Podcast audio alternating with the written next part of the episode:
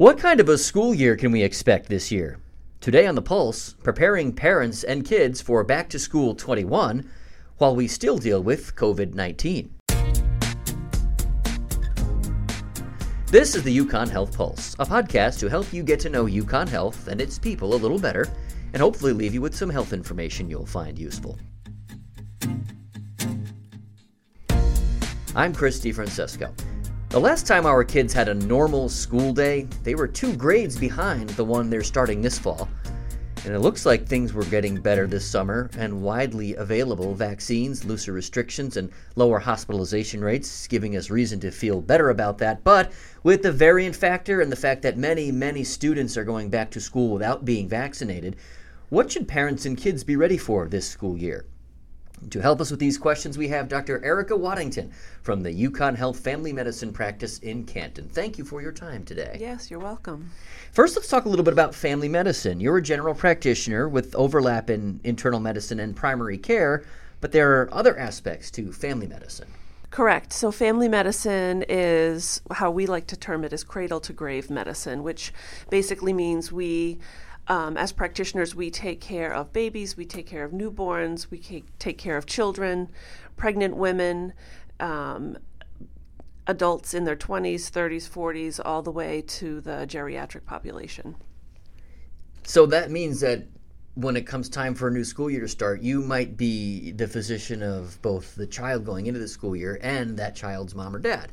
Right, exactly. So, which is kind of nice. I think all of us who do practice family medicine like that aspect of being able to get to know the whole family, the whole family's history, and it just, you know, it, it provides a nice backdrop when you're taking care of one individual person um, in that community. And going into a new school year, kids probably have questions, parents probably have questions, and if, if you're the the physician for both, how does that maybe help the dynamic of, of that whole relationship? Um, I think it's really nice to be able to be the the healthcare provider for both the child and the adult, and probably the siblings um, in that household, because it just gives us the opportunity to sort of know the whole system rather than just one piece of the system. It's sort of like, I feel like I'm inside their house and sort of seeing them in their natural habitat. Oh, I could see some benefits of that when you're yeah. trying to uh, deal with healthcare, especially preventive medicine. Yeah. Now, in a normal school year, and we're talking with Doctor Erica Waddington, who's a family medicine practitioner at UConn Health in Canton. Doctor Waddington, in a normal school year, what kinds of conversations are you having this time of year? This time of year, I'm usually talking about getting ready to restart school, so starting those healthy habits that we might have gotten rid of over the summertime, going to bed at a decent hour, making sure that if a child, you know, needs to have an alarm in the morning, that that's that's established, that's set. Um, some children will try to get a new phone or iPad out of it so that they can get their own alarm clock. Um, Pretty soon it's going to be time for fall sports, and if your children are like my children, they've tried to relax all summer and haven't been really doing that much. um, so encouraging them to get out and exercise, right? Like start walking with them, you know, in the evenings, and then maybe start running, buy them some sort of device to track their steps. Kids are can be very externally motivated by praise. So, you know, having a sticker chart or like making sure, give them a dollar if they're going to run a mile. All these sort of things will help get their bodies ready for the fall so that whatever sport they decide um, they want to play, then they're, they're not starting from ground zero. And that's good um, for people who aren't even on organized sports teams, right? Just to generally get some exercise and get, kind of get the blood yes. flowing again. Yes, without a doubt. Children should have at least an hour of exercise every day, moving their bodies, going out and doing stuff. It's good for their brain. It helps them sleep. Um, it helps them maintain a healthy weight and a healthy appetite. So yeah, all all of us, including children, should be active every day. So regarding sleep, one of the reasons I wanted to have this conversation with you now instead mm-hmm. of like as the school year was starting mm-hmm. was the idea that the, the wisdom that I understand is you want to try to kind of start tapering down that how late we're staying up and mm-hmm. not just say, okay, step till midnight all summer and then go to bed at nine o'clock the night before the first day of school.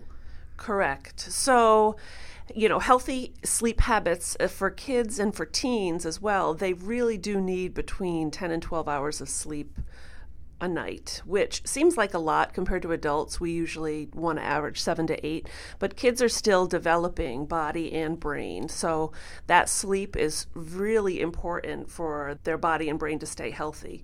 If you're going to change the time that you're going to initiate sleep, you can really only change it by about thirty minutes a night.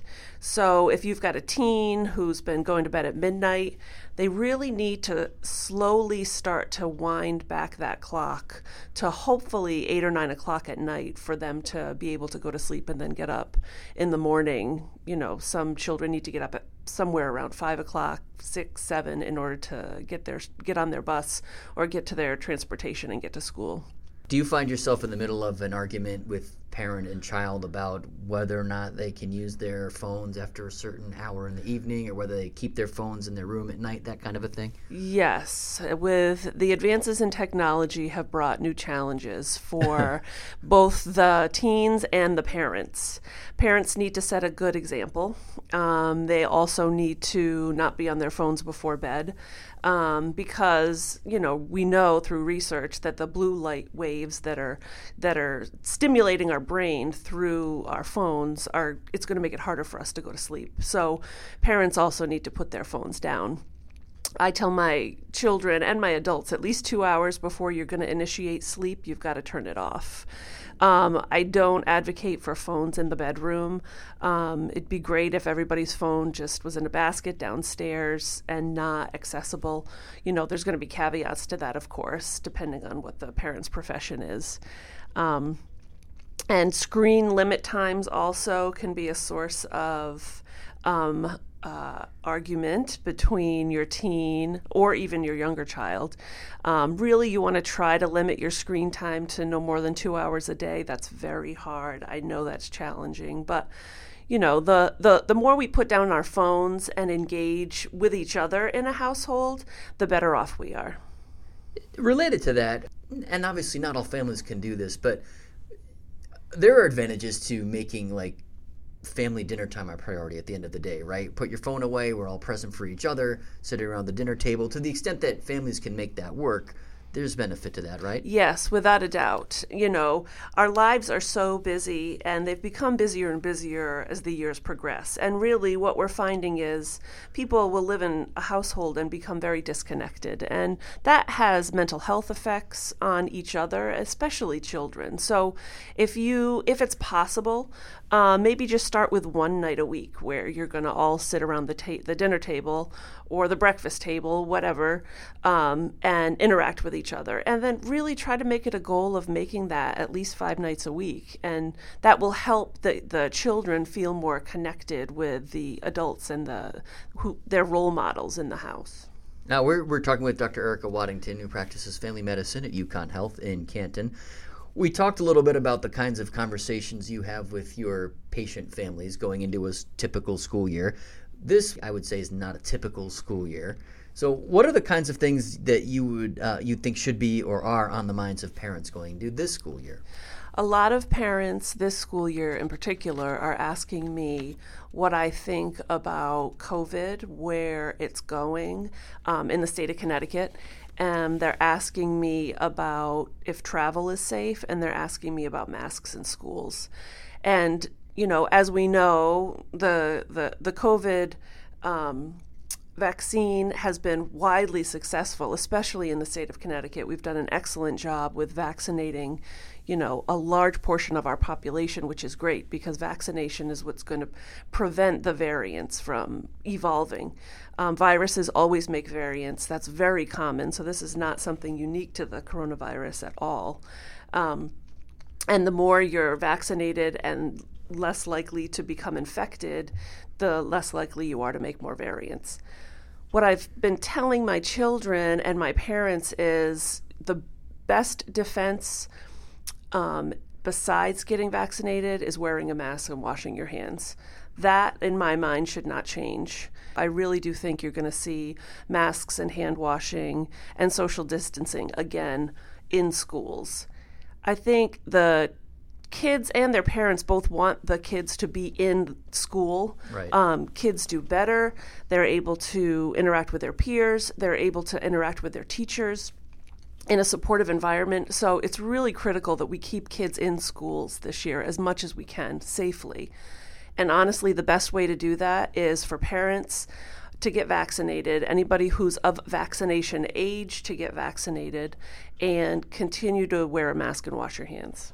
Now, the, the reintegration into the school ecosystem from a social standpoint, mm-hmm. right? We've fought for basically the last year and a half, some combination of learning from home, learning from home half the time. For the most part, there hasn't been that regular, steady interaction with peers in the classroom, in the buildings, in the hallways, like we grew up with, that we took for granted. Right. And probably it'll be years before we really know what kind of impact that had on the development of these children and what age they were when they had to go through it. But what are some things that we should maybe expect um, to be challenges to our children and our teachers and our parents as we try to get back into that, you know, fully present school ecosystem? I think for kids, most of the kids that I talk to are excited about going back to school. Um, I think most of the parents are as well. The teachers want the kids back in school. I think part of the challenge comes with if there's a outbreak at a school, what's going to happen. It was very stressful for everybody, kids, parents, and, and teachers too, you know, with regard to making sure that everybody stays safe. I think... You know, you, if you've got questions about what's happening in communities, then reach out to your healthcare providers. That's why we're here. I, I encourage all my patients to call and the parents to call um, and ask me questions. And I, you know, have access, we all have access to numbers and, you know, transmission rates through every town. So we can sort of put our finger on the pulse and figure out maybe a couple of steps ahead what the possibility is of having another quarantine again. Nothing else is more constant in life than change. And if we're able to be resilient and be flexible um, with what we need to do as a community, then you know, then our kids are going to learn from that, and they're going to model that behavior from their adult, you know, role models that are around them. We all, we, we're all very on edge and nervous and want this to be over now. But as all we have to do is turn on the news and realize it's not over yet. And what we can do is to support each other, to support our kids, and let them know it's going to be okay. We're going to get through this. And um, and to get vaccinated. Now, we're speaking at the very, very end of July. Mm-hmm. Information could change between now and people hear this, but we don't seem to have a consensus yet on whether we'll need a booster on the vaccine uh, or additional vaccination, or when or whether kids under twelve should get vaccinated. And, of course, there's the ongoing variant situation. What kinds of things are you most concerned about or paying most attention to as someone in healthcare or practicing family medicine? I'm it because I'm practicing family medicine, I ask all my patients if they've gotten their COVID vaccine, if they're vaccine eligible. And if not, um, then I say, please consider it. And if not, please wear a mask, wash your hands, and try to avoid indoor crowded situations, because as in any virus that's a respiratory virus, th- the transmission is much easier when you're indoors um, than when you're outdoors. So if you have the opportunity to travel, then that's great. Planes are very safe because they use HEPA filters and recirculate the air. But when you're in the airport, put your mask on, wash your hands. And if you're going to, you know, a social event with a crowd, please wear a mask, wash your hands. That's really, besides getting vaccinated, that's the best defense that you have. Um, and then, you, then you'll lower the risk of acquiring the illness and then lower the risk of um, bringing it home to your family. And before we say goodbye, Doctor Erica Waddington, family medicine practitioner at UConn Health in Canton, what else should parents or kids know about getting ready for school in twenty twenty-one? Well, with regard to mental health, you know, we saw during COVID when kids were home, there was a higher incidence of anxiety and depression.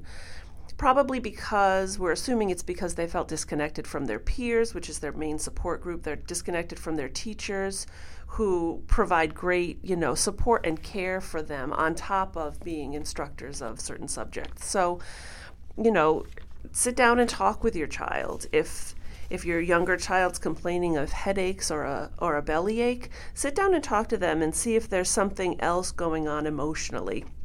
Little kids have a hard time verbalizing their emotions. They don't know the words um, to use, so usually they, what we call is somaticize. They complain of something in their body hurting. That's a clue that there might be something going on in their brain that's really bothering them. So seeking, you know, social support, seeking a behavioral therapist that um, does child psychology, or even reaching out to your um psychologist in your school. Most schools have like either a clinical social worker or a psychologist that can spend time with your child during the school day to sort of get a nice screen to see if there's anything, you know, going on with them that needs further further assessment outside of school.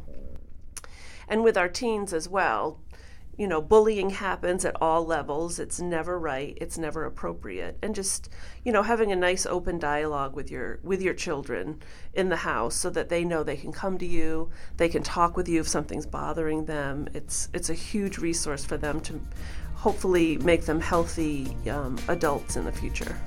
That's Doctor Erica Waddington, family medicine practitioner at UConn Health in Canton. Thank you for all of the wonderful advice that you provided for us today. That is our time for today. And for Doctor Erica Waddington, I'm Chris DeFrancesco. Thank you for listening to the UConn Health Pulse. Be sure to subscribe so you can catch us next time, and please share with a friend.